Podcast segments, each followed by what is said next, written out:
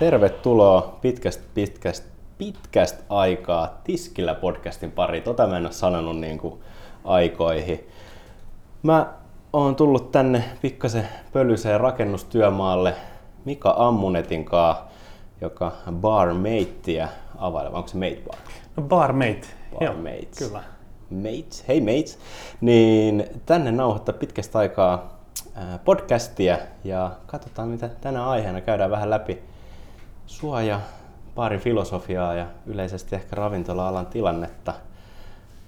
Mutta pitäisikö me aloittaa sillä, että kuka on Mika Ammunet? Joo, cheers mate. Eli Mika Matti Ammunet ja Vantaan Rekolasta lähtöisin alun perin ja sitten helsinkiläistynyt. Hakaniemi on ollut kingimesta, siellä mä asuin ensimmäisenä kun muutin Helsinkiin ja se oli mun mielestä sopivasti. Ei ihan niin syvällä Kalliossa, mutta sitten ihan siellä keskustan hulinassa, niin siinä pääsi hyvin Vantaan poika Helsinkiin kiinni ja siitä oli helpompi päästä sitten töihin, että ei tarvinnut enää ajella Honda Civicillä, eli hyvin siitä se lähti, eli mikä se oli, 2015 varmaan muutin Helsinkiin ja silloin vielä enemmän just niin kuin baarialakin tuli tutuksi ja pystyi viettämään niitä aftereita ja tutustuu jengiin ja niin kuin innostui oikein kunnolla. Että nykyään asun Alppikadulla, että tervetuloa sinne moikkaan. Mutta isot propsit Kalliolle. Kalliossa on ihmisen hyvä olla. Kyllä, pääsin sinne rajan toiselle puolelle. Hakaniemi on siis Kallio. Hakaniemi kyllä lasketaan niin. Mun mielestä Kallioksi. Kyllä se näin vaan. Hienoa. Hei, mitäs muuten mainitsit vähän töistä, niin käydäänkö me lyhyt työhistoria? Joo, eli 2012 aloittanut, tulee itse asiassa nyt syksyllä 10 vuotta täyteen. Wow, mulla tulee nyt kesällä 15. No niin, ollaan muutama vuosi vielä jäljessä toisella Mikalla.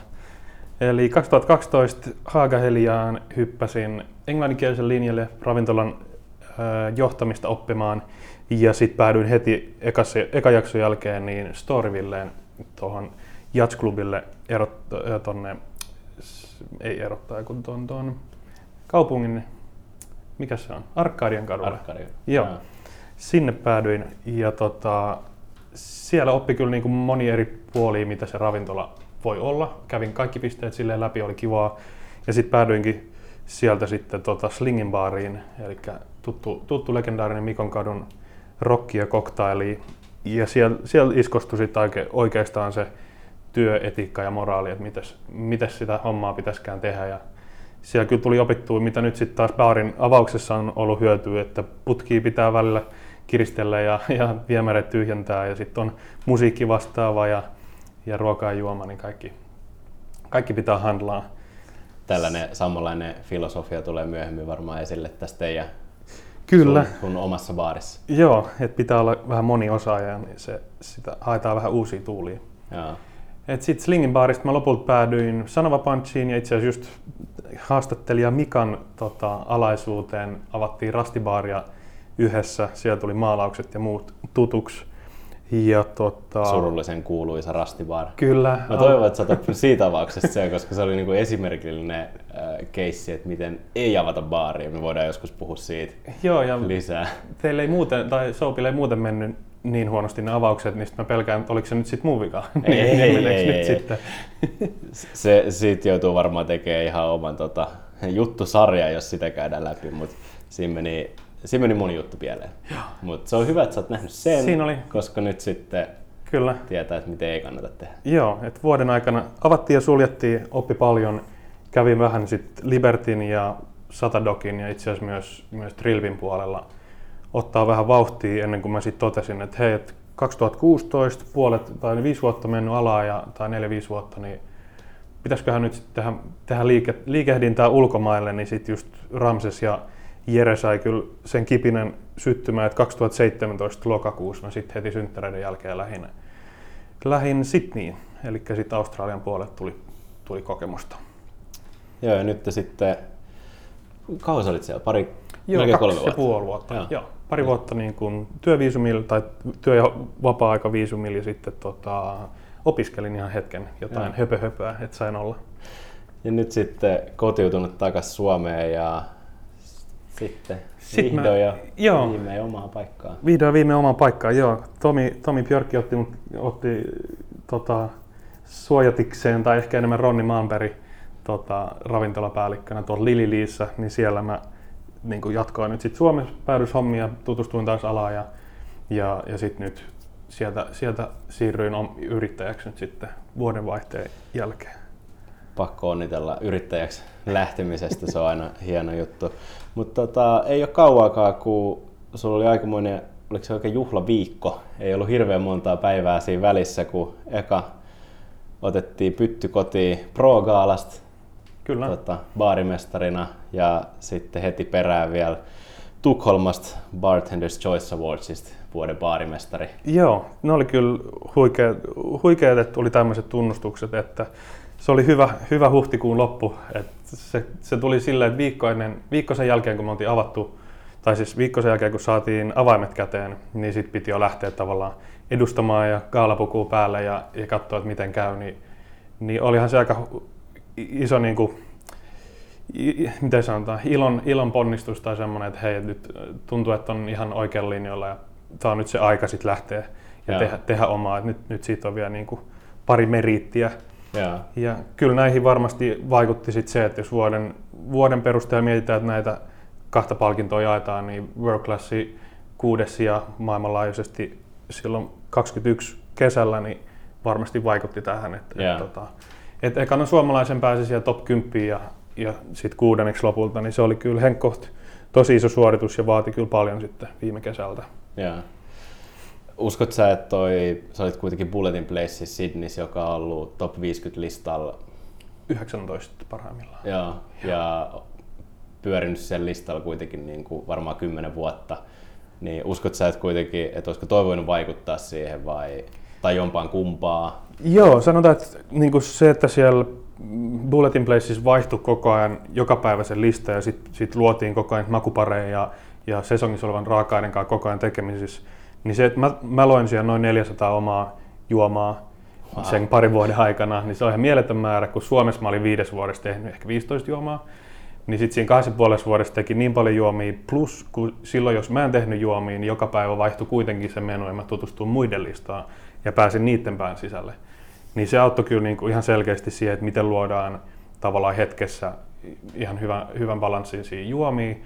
Ja sitten mä vähän seurasin, niin kun kävin paikan päällä katsoa, kun työkaverit ja esimiehet kyllä osallistui World Classiin silloin, kun mä olin Sydneyssä, niin mä kävin niitä kattelemaan. Niin oli kyllä paljon oppia, hyvä koulu, että tietää, että mitä se vaatii. Ja kyllä voin sanoa, että kotonakin on muistuteltu, että kyllä se aika paljon vaati se panostaminen. Mutta se oli kyllä iso saavutus, oikeastaan kaikki, se, että on Bulletin Places töissä. Se ei ole ihan helppo paikka päästä, varsinkaan Vantaan Rekolasta, kun ponnistaa, ei ihan ekan tuu mieleen. World Classissa pärjääminen, että ihan ansaitut pystit. Jäikö jotain muut ulkomailta käteen tai silleen, mistä haluaisit mainita? Mä oon monesti ja edelleen toitota kaikille, nyt rajat taas aukeaa ja ihmiset pääsee ehkä matkustaa ja mahdollisesti muuttaa ulkomaille. Mä yritän koko ajan kannustaa kaikkea, että se niinku kannattaa tehdä. Niin yksilön oppimisen tasolta, mutta myös isommassa mittakaavassa sitten se, että kun ne yksilöt palaa joskus Suomeen, niin se on se, joka kehittää meidän kotimarkkina-alaa omasta mielestäni niin kaikkein eniten se, että on käyty jossain muualla hakea oppia. Joo, just näin. Että saatiin kyllä paljon suomalaisina niin kuin kehuja työetiikasta, mikä on tosi kiva kuulla, kun sitten taas just välillä ehkä Suomessa miettii, että onko se niin vahvaa ja miten me tehdään, mutta kyllä meillä on hyvä moraali tai hyvä etiikka, niin sit siellä kun ollaan ulkomailla, niin kyllä me sitä halutaan. Ja siellä on vähän pakkokin tehdä kunnolla töitä, koska siellä on niin paljon tarjontaa työntekijöistä, että sitten se voidaan helposti vaan siirtää sivuun, jos ei miellytä tai ei osaa tai miten sanotaan, ei panosta. Mm. Niin kyllä ihan voin komppaa just todellakin muutamia juttuja on lukenut ja podcasteja kuunnellut ja muuta, että just mä en muista miten se on muotoiltu, mutta että siis kun ihminen lähtee toiseen maahan ja ulkomailla, niin sieltä sä saat vaikka mitä eri vaikutteita koko ajan sun elämä. Ihan vaikka siis kaupassa käyminen, niin se, että miten sä keksit, että onko tää nyt se oikea maito, minkä sä haluat, vai se väärä maito, tai sitten kaikkien raaka-aineen nimi tai jotain muuta, että mihin tätä käytetään.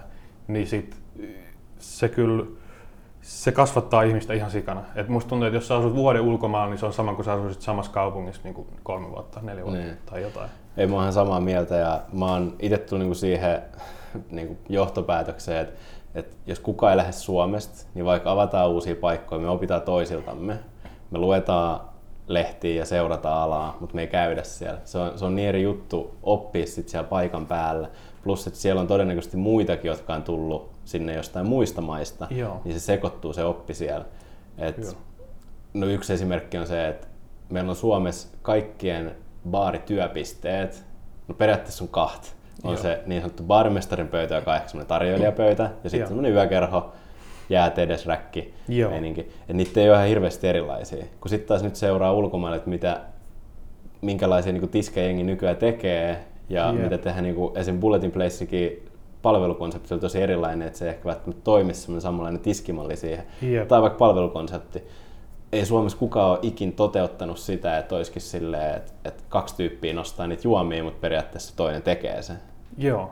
Se haluatko itse asiassa vähän avaa? Kaikki ei varmaan tiedä, että mikä on lyhyesti Bulletin Placein toi niin kuin nostamistyyli. Joo, ja mä voin tähän samaan hengenvetoon mainita, että tosiaan kun Jerehän oli ensin kanssa siellä Bulletin Placeissa töissä, sitten mä pääsin lopulta hänen jälkeen hommiin, niin Jerekin on sanonut, että se Bulletin Placein tyyli auttoi häntä Lontoossa, sit Dandelionissa, joka on siis maailman parhaaksi baariksi valittu just siinä vuonna, kun Jerki oli siellä töissä, niin jengi oli siellä Lontoossakin, että hei, mitä hittoa, että sähän tiedät jo, miten täällä tehdään, tai niin kuin, että se oli heti, sai siitä kiinni.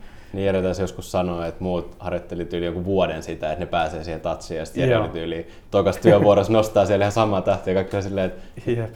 Miten sä osaat, kuka sä oot? Jep. Että aloitetaan Jere vaikka. Jere vaan.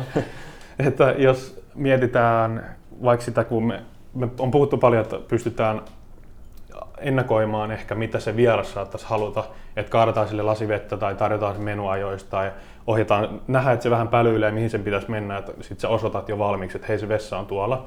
Niin samalla tavalla nyt sitten, kun 2 baarimestaria nostaa yhdeltä biisiltä, niin tavallaan se 2. baarimestari koko ajan vähän lukee, että nyt tilattiin Negroni, se tulee tarvii vermutin, joka on jääkaapissa, niin mun pitää nappaa se sille ennen kuin se pääsee tähän lappuun tekemään sitä. Eli se 1. baarimestari mittaa raaka-aineet, ravistaa ja muuten niin kuin tavallaan mittaa ja ravistaa, ehkä hämmentääkin, mutta sitten 2. baarimestari kaataa juomat yleensä lasiin ja koristelee ja lähettää juomat eteenpäin. Eli tavallaan se 1 on koko ajan vaan siinä omassa zonessa, että hei, nyt mä mittaan, nyt mä tiedän kaikki tinit, mutta sitten ravistuksen jälkeen joku toinen tavallaan pistää ne lopulliseen muotoon. Ettei tehdä tavallaan, yksi ihminen ei tee alusta loppuun yhtä juomaa. Onko tämä sun mielestä nopeampi tyyli? Tämä on mun mielestä todella nopea tyyli, kun sitten tässä taas korostuu se, että se vesipiste on tärkeä olla sen 1. baarimestarin vieressä. Eli monesti ajatellaan, että hei, baarimestari, kingi, queeni, ja sitten joku toinen pesee sen tiskit, niin kuin barback tai näin. Mutta nyt kun sä mittaat ja oot ravistanut sen juoman, niin sit joku toinen viimeistelee ja lähettelee sen, mutta sä kerkeet siinä välissä pesee sun shakereita ja muita. Ja tää on niinku sit siinä on tärkeää olla vaan niinku johdonmukainen, että aina pitää vähän pestä niitä, ainakin tässä tyylissä.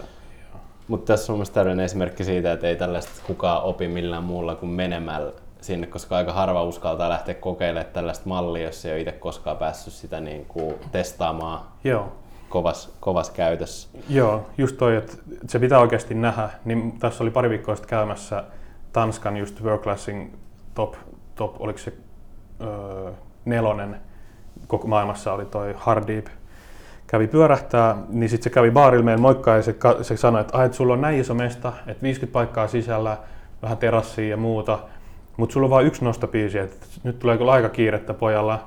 Sitten mä olin vaan, että sä et vaan ehkä tiedä, että mä olin niinku Bulletin Placeista, että siellä oli just jo 50 paikkaa ja siellä 2 ihmistä tai 1 ihminen nosti tämän kokoiselle mestalle juomia. Niin se ajatusmalli siitä, että tämä nostotyyli ei ole niin tuttu ehkä kaikille. No, mutta me päästään kohta näkemään, että se toimii ja nyt mahdollisesti strantautuu niin kuin Suomeenkin. Haluatko kertoa pikkasen, ei ehkä niin syvälle paneuduta siihen, että millaista on nyt avata baari, käydä papereita läpi, muistaa tehdä maksu korttisopimukset ja nettisopparit samaan aikaan, kun yritettiin tuoleja ja laseja ja suunnitella cocktaillistaa. Mutta teillä on aika vahva toi filosofia ja sä oot tuonut sitä jo esille tuossa Mate Hospitalitissakin jo pidemmän aikaa. Mut jos sille lyhyesti käytäisiin niinku läpi, että mistä siinä on kyse?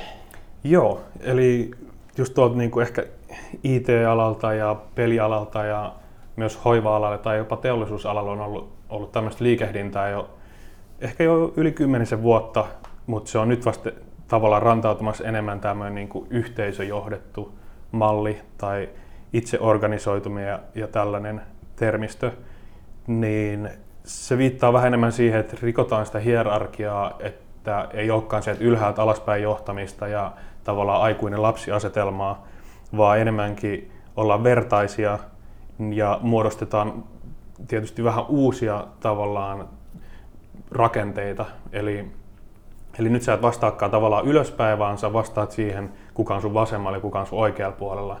Niin silloin voidaan olla vahvempia ja tavallaan reagoida asioihin nopeammin. Et kyllä mun mielestä niin kuin, joo, se hierarkian purku on se niin kuin yksi isoin termi, mutta tämä ei ole ainut asia, mikä siihen liittyy. Et totta kai tämmöinen, miten sanotaan, purpose, siis tämmöinen merkitys, tarkoitus, että miksi me tehdään tätä. Et, niin kuin, mä ollaan baarissa, baarimestareita, mutta elämässä on vähän muutakin. Sulki on pieni tyttö ja vaimo ja muuta, niin elämässä pitää olla semmoinen tietty balanssi, että se ei voi olla vaan työtä ja muuten se menee hyvinkin siihen, että poltetaan joku ihminen loppuun, joka on nyt sitten päällikkötittelillä, kun sitten taas siellä voisi olla joku innokas vähän alemmalla tasolla niin sanotusti, joka haluaisi ottaa vastuuta, mutta sitten nähdään se vaan eriarvoisena tai jotenkin. Niin samaan aikaan ne poltetaan ylhäältä ihmisiä, mutta alhaalla ei luoda tarpeeksi motivaatiota, että kehitytään tai ei auta niitä kasvaa, niin tätä haluaisi kaventaa. Sieltä alhaalta rupeaa vaihtaa paikkaa sinne, missä saa sitten ehkä vastuuta. Joo, just näin, että sitten se pomppii, että sitten vaihdetaan sitä työpaikkaa ja muuta. Niin muutama jutun mä olin listannut, että jos mä yrittäisin muuttaa tämän maailman vaikka niin sanotusti 5 askeleella, niin tässä olisi niin kuin mun muutama. Tämä palveluala on palkkaamista, eli pyritään palkkaa oikeat ihmisiä oikeaan työpaikkaan sopivaksi, eli otetaan mukaan ne henksut. Eli ei pelkästään jostain toimistosta sanotaan, että hei, tonne sopii tämmöinen työntekijä ja HR hoitaa ja that's it, vaan otetaan se henksu mukaan päätöksentekoon, lukee CV:tä, miettii, että otetaanko tämä haastattelu ja käydään kimpas niitä. Sitten kun kysymyksen, tuleeko tähän sitten irtisanoutumiset kanssa silleen Survivor-tyyliin, että käydään kirjoittamaan laput ja sitten katsotaan silleen, että kuka? Niin, sori, hei, mä oon nyt päättänyt. Hei, mä oon puhunut. Niin. Ehkä tietyllä tavalla, mäkin olen ymmärtänyt näistä teal-henkisissä paikoissa, ne ihmiset, jotka sinne ei sovi, ne lopulta niin itsekin haluaa jotain muuta. Yeah. Ne ehkä vaatii, että ne haluaa sen tittelin, että sit niistä tuntuu oudolta, että ne ei saa sitä jotain niin titteliä vaan muuta, niin ne saattaa lähteä. Mutta tämä on just tämmöinen, että avoimuutta vaaditaan, niin sit saattaa yhteistuumin irtisanomiset. Niin nyt kun meillä on oikeat ihmisiä siellä, niin sitten me pystytään muokkaamaan sitä rakennetta kestävämmäksi, saadaan se yhteenkuuluvuus mukaan, ja tämä tulee sillä avoimuudella, niin nyt meillä oikeasti on se hyvä yhteisö siellä baarissa. Ja sitten me pystytään nyt kouluttamaan niitä paremmin ja tarjoaa vähän muutakin kuin rahaa, että nyt nykyään ja tulevalla työvoimalla ei ole se raha enää se suurin motivaattori, on monia tutkimuksia tästä, että se on enemmän se työn monipuolisuus ja mielenkiintoisuus, ehkä se itsensä johtaminen, että saa itse olla tavallaan vastuussa vaikka ajan käytöstä tai muuta, niin sitä halutaan. Niin nyt ravintolalla me ei voida vaan nostaa palkkoa koko ajan, vaan me voitaisiin tuoda tällä tavalla sitä inspiroitumis- ja motivaatioa. Ja nyt sitten tämän takia ne työntekijät pysyä pidempään yrityksessä, eli sehän on sitten taas, ne on osaavampia, ne on vähän niin varmempia työssään, ja mikä sitten lopulta varmasti monia kiinnostaa, niin onhan se on se säästöä rahallekin, rahan säästöä, jos ei tarvitse koko ajan palkata ja käyttää jonkun taitavan työntekijän työtunteja kouluttamiseen niin varsinaisesti. Et koska sä olisit tosi taitava baarimestari, mutta sä ootkin kouluttaa joka toinen kuukausi uutta ihmistä siihen, niin tässä säästetään myös niin rahaa. Tai sen päällikön tai omistajan tai suurjohtajan tai kuka ikin hoitaakaan sitä palkkaamista, että laittaa hakuilmoitukset, haastatella jengiä, joo, käydä tuota läpi. Siinä on, se on paljon työtunteja kyllä. Niin nyt me saadaan tuottavampia ja vakaampia siitä yrityksestä, joka sit mun mielestä on myös parempi ihmismielelle, joka pitää olla mittari. Että ei se ole pelkästään niinku raha, jolla mitataan. Ja me tehdään se joku 5-10% profittia niinku viivan alle jäävää. Jotkut saa ylempää, jos on tosi hyviä, mutta niinku, mitä kaikkea sä tuhosit matkalla tähän 10% niinku saavutukseen? Et montaks burnouttia, montaks ihmistä lähti, montaks en mä tiedä, kotiriitaa, eroa. Niin voitaisiko vähän miettiä kokonaiskuvaa ja niinku henksun ja niin, miksei omistajankin kannalta. Ja sitten viimeisenä, tämä on mielestäni se aika tärkeä, kun tehdään näitä asioita ravintola-alalla, niin me tehdään alasta houkuttelevampi. Ja sitten se kierros jatkuu, että sieltä haluaa uudet ihmiset tulla töihin ja löydetään niitä oikeita ihmisiä tähän. Ja sitten boom, Helsinki-skene ja Suomi-skene, ravintolaskene kehittyy. Tuo on kyllä mielenkiintoista, koska muistan, että olisiko se ollut 2017 Optim, nykyinen Barona, oli siis tehnyt tutkimukseen, että mitä 16-20-vuotiaat ihmiset haluaa. Mä en muista siitä tutkimuksesta mitään muuta kuin sen, että nuoret koki kaupan kassalla olemisen kiinnostavammaksi kuin ravintola-alan, koska he uskoivat, että he pystyvät enemmän vaikuttamaan omaan työpäiväänsä kaupan kassalla kuin ravintola-alalla. Ja kun mä kuulin ton, niin mä oon sanonut tämän ennenkin, ja mä olin ihan silleen, että miten tää on mahdollista, koska ravintola-alallahan sä just voit vaikuttaa siihen, että millainen sun päivä on. Myös tietenkin sun vieraat, mutta sä vaikutat siihen, että millaista sun vierailla on. Sä voit kääntää niitä tilanteita. Saat sä käännetty jonkun huonon päivän hyväksi, vaikean pöydän paremmaksi, joidenkin juhlat ihan uskomattomaksi. Niin sä voit tehdä niin todella paljon siihen, että millainen sun päivä on. Niinpä. Oli sitten mikä johtamistyyli tahansa ja mitkä tittelit tai ei.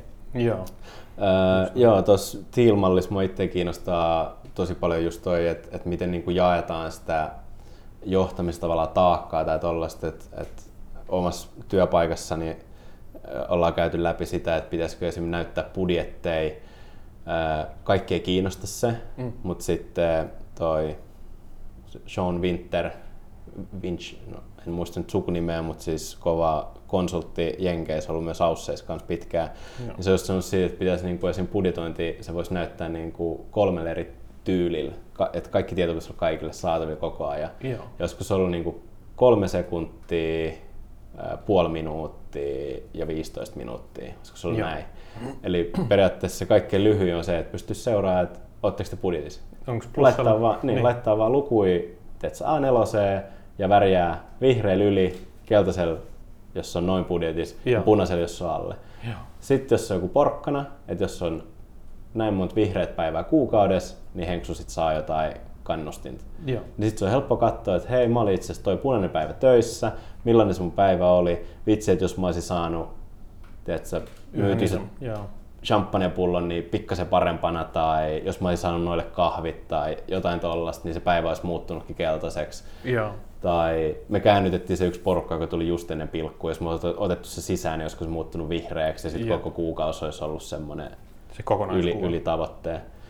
Ja toinen, mistä on alalla suht samoista asioista puhuvat, on ollut just tuo vastuun jakaminen esimerkiksi niin kuin ongelmatilanteissa. Että tarviiko pyytää niin kuin esimies paikalle vai onko annettu henksulle raamit, miten ne voi tehdä, kun jotain sattuu? Siis toi on kyllä just mihin mäkin koitan niinku puuttua, että pitää luottaa siihen. Ihminen on lähtökohtaisesti hyvä. Se on meillä Bar Matessa se ajatus. Niin jos joku moka tapahtuu tai joku vierailla on käynyt joku ikävä homma, niin miksi sen työntekijän pitäisi käydä multa tai esimieheltä joltain kysyä, että hei, onko ok, että mä tarjoan tuonne champagnea tai että me pestään pesulla lasku, kun sillä kaatui jotain päälle. Niin ei tarvii mennä ylemmäs, vaan siis sen päätöksen pitää pystyä saada tehdä siellä asiakasvieras pinnassa. Että tää on just sitä osaa hiiliä, että sieltä hierarkiasta murretaan niitä rakenteita silleen, että se ei olekaan sieltä ylhäältä alaspäin, vaan viedään se päätös ja teko ja se sinne niinku asiakaspintaan nimenomaan, niin sitten se on paljon nopeampaa, voidaan reagoida helpommin ja parempi mieli ihmiselle, jää paljon selkeämpi se kuva. Tämä siis kuvastaa sitä, että se nopeutuu se tiedon välittäminen. Niin, tämä on kyllä ihan totta. Mulla on hirveästi kaikki juttuja, mitä sitten hyvää meillä puhuu, mutta me yritetään kohta rupea pistää jo hommaa pakettiin. Mutta teillä oli tuossa joku suunnitelma niin palkkauksen suhteen, te olette ajatellut, että kaikki olisi niin esimiehiä, mutta se olikin sitten yhtäkkiä Suomessa kiellettyä. Haluaisitko puhua siitä vähän, koska mulla on sitten siitä hyvä esimerkki taas omasta kokemuksesta, miksi se olisi niin hyvä asia, että sen pystyisi tekemään niin Uudesta-Seelannista, missä mä olin töissä. Joo. Eli uutena yrittäjänä tässä on kaikkea tullut vastaan ja aika nopeakin jutulla, niin tutustuin vasta sen jälkeen, kun mä olin jutellut Henksulle tai potentiaaliset Henksulle että palkkauksesta, että hei, tuntipalkka tai kuukausipalkka, kiinteät lisät. Niin kiinteät lisät saa olla vaan, jos sä oot esimiesroolissa tittelillä. Niin sitten mä soitin Maraa vielä ennen kuin mitä allekirjoitit tai muuta, että minkälainen tämä sopparipohja mulla on. Niin he sanoivat, että tämä olisi kyllä käytännössä laiton, että jos sulla on, mä haluaisin siis, että kaikki olisi esimiesroolissa, niin silloin, jos kaikki on esimiehiä, niin silloin ei voida sanoa, että ne on oikeasti johtanut toista tai esimiehellä pitää olla alainen, niin työntekijä pystyisi riitauttaa tämmöisen kaikki on esimiehiä -tyyppisen sopparin myöhemmin, ja korkeimmasta oikeudesta oli pari tapausta, missä työntekijä on aina voittanut nämä, niin Marasta neuvottiin, että kannattaa vähän miettiä, olet vielä just aloittanut, että turvaat ehkä oman selustan sille, että he on työntekijöitä ja maksetaan kaikki ekstrat niin kuin, tehtyjen tuntien mukaan. Et mä halusin pistää isomman palkani suoraan niin kuin kiinteän, että se varmasti korvaa senkin, että me ollaan lauantai-sunnuntai-yön 2 tuntia sunnuntain puolella. Mutta nyt me joudutaan mennä sitten kuitenkin sen palloilun kautta, että mitä tapahtuu. Tuo on kyllä mielenkiintoista, että esimies ei voisi muka sitten johtaa toista esimiestä, koska... Joo, tälle maailma ei ole valmis. Niin, tällä puolella. Tällä hetkellä. Päivän tasaajaa, koska joo. Siis mä olin Hawthorne Loungeissa Wellingtonissa Uudessa-Seelannissa ja siellä oli siis pakko, että kaikki piti olla esimiehiä. Mäkin kävin siellä paikallisen alkoholipassin, joka oli huomattavasti hankalampi kuin täällä. Se oli 3-osainen, sisäis haastattelut ja kaiken. Kyllä. Ja se siis paikka vaati, vaikka mä olin siellä vaan 9 kuukautta, että mun pitää suorittaa tämä esimiespätevyys, jotta mä voin olla siellä esimies. Se antaa sen, että mä pystyn olemaan silloin yksin töissä, samoin kuin Suomessakin alkoholipassi. Mutta siellä oli se, että alkoholin rikkomuksen voi ja usein myös saa sen rikkomuksen tekijä, ei vaan se yrittäjä. Joo. Niin kuin Suomessahan eihän työntekijä, jos työntekijä myy alaikäisille, niin eihän työntekijä joudu siitä vastuuseen, vaan se yrittäjä joutuu vastuuseen, kun me on päästetty näitä. Mutta me jouduttiin siellä vahtia toisiakin, koska jos 2 esimiestä on töissä, tai siis tittelillä, ja se toinen tekee jonkun rikkomuksen, se oli tosi tarkka, että ei saanut myydä, jos se on liian jurris. Joo. Mikä Suomessakin on vaan paperilla, mutta siellä se oli oikeasti, koska saat henkilökohtaisen sakon siitä. Jep. Ja jos mä näen, että se myy, niin mä voin käydä kieltämässä sen, koska jos siitä tulisi rike, niin myös mä saisin sakon, koska mä oon ollut paikalla. Jep. Ja mulla on ollut pätevyys siihen, joo, että ja te olette silloin samanvertaisia molemmat esimiehiä, niin säkin oot syyllinen, kun sä oot antanut tämän tapahtua. Ja vaikka se olisi ollut oikeasti mun esimies, niin kuin ravintolapäällikkö, niin, koska mulla on se pätevyys, niin mulla on myös velvollisuus pitää siitä kiinni, vaikka muut rikkoivat. Vaikka se olisi ollut yrittäjä, niin mulla olisi ollut sakkoriski siinä, että mun pitää puuttua siihen. Niin, meillä voisi olla vähän muutettavaa myös meidän niin kuin, säädöksissä. Et, toi on mielenkiintoista. On kyllä hyvä, että on muuttumassa tai on ulkomailla vaikka tollaista, koska toi olisi sitä, mitä mä haen kanssa tai mikä mun mielestä on just sitä vertaisjohtamista ja yhdessä johtamista, niin se klassinen, olemme kaikki yhdessä veneessä, niin nyt se sitten oikeasti olisi sitä. Ja tänne ei tarvitse olla varmaan teilläkään sillä, että niin kuin mäkätetään ja nillitetään joka asiasta, että hei, että mä vahdin sua koko ajan, vaan se on ehkä enemmänkin, että nyt me ollaan tiiviimpi porukka, koska meillä on todellakin sama motivaatio tehdä tämä hyvin. Niin. Siis toinen menee vähän aiheen ohi, mutta oli siis baari siivoaminen. Mä olin tosi pitkään sitä vastaan, että henkilökunta siivoo, että miksei palkata siivousyritystä, joka tekee se ja keskittyy siihen. Mutta silloin jos joku muu hoitaa se siivoamisen, niin sitten on myös helppo syyttää jotain, jos ei ole siivottu kunnolla. Kun siellä me siivottiin itse, niin sä tiesit kuka sen on siivouksen tehnyt Ja se oli tosi siis se oli vielä helpompi, mutta se oli helppo käydä läpi sen kanssa. Joo. Hei, mulla oli tosi määrässä tulla töihin, koska täällä oli kaikki sekaisin. Jep. Meillä on kaikilla yhtä lyhyet avausajat ja nyt mun meni koko avausaika tähän ja sen takia me oltiin jäljessä. Niin sit se oli niinku sillä kuitettu. Ei tarvitse soitella siivousfirmaa, joka sit yrittää ilmoittaa sille siivoojalle, että tee parempaa työtä, ei ole mitään takeita, että se tekisi se. Vaan sit me oltiin itse silleen, että hei, tää ei oo kiva juttu, keskitytään tähän. En mäkään jätä sulle tänne likasta baariin, kun mä oon sulkemassa. Just toi, että sit siinä ei juosta ylöspäin tai äidille tai isälle tai tälleen, että sä jollekin hahmolle ylöspäin, että hei, toi teki näin. Vaan nyt ollaan sit oikeesti ihan aikuisia ja kattaa niinku siihen vierelle, että hei, me ollaan sovittu tietyt standardit, sä et pysynyt nyt siellä. Voiko se tulla takaisin sinne tasolle, mikä on yhteisesti sovittu? Tässä on jutusteluaikaan herännyt niin paljon kaikkia ideoita, varsinkin toi, että miten me voitaisiin yrittää miettiä, että miten me saataisiin Suomen ravintola-alaa ehkä tolleen byrokraattisesti muutettua parempaan, mutta me joudutaan ehkä siitä tekemään joskus vielä erillinen jakso, kun me ollaan jo puoli tuntia tässä höpötelty. Haluaisitko vetää jonkun wrap up? Niin kuin Bar Mate aukeaa nyt viikon päästä. Sanotaan suunnilleen viikon päästä. Me ei tiedetä milloin tämä jakso tulee esille, niin sanotaan, että 1.6. Sanotaan, että 10.6. 10.6. Joo. No niin. Että parit mammat ja kaverit kestitään vähän ennen sitä, mutta 10.6. perjantaina olisi tarkoitus päräyttää ovi auki ja ei mitään, tervetuloa Pieni Robertin katu 9.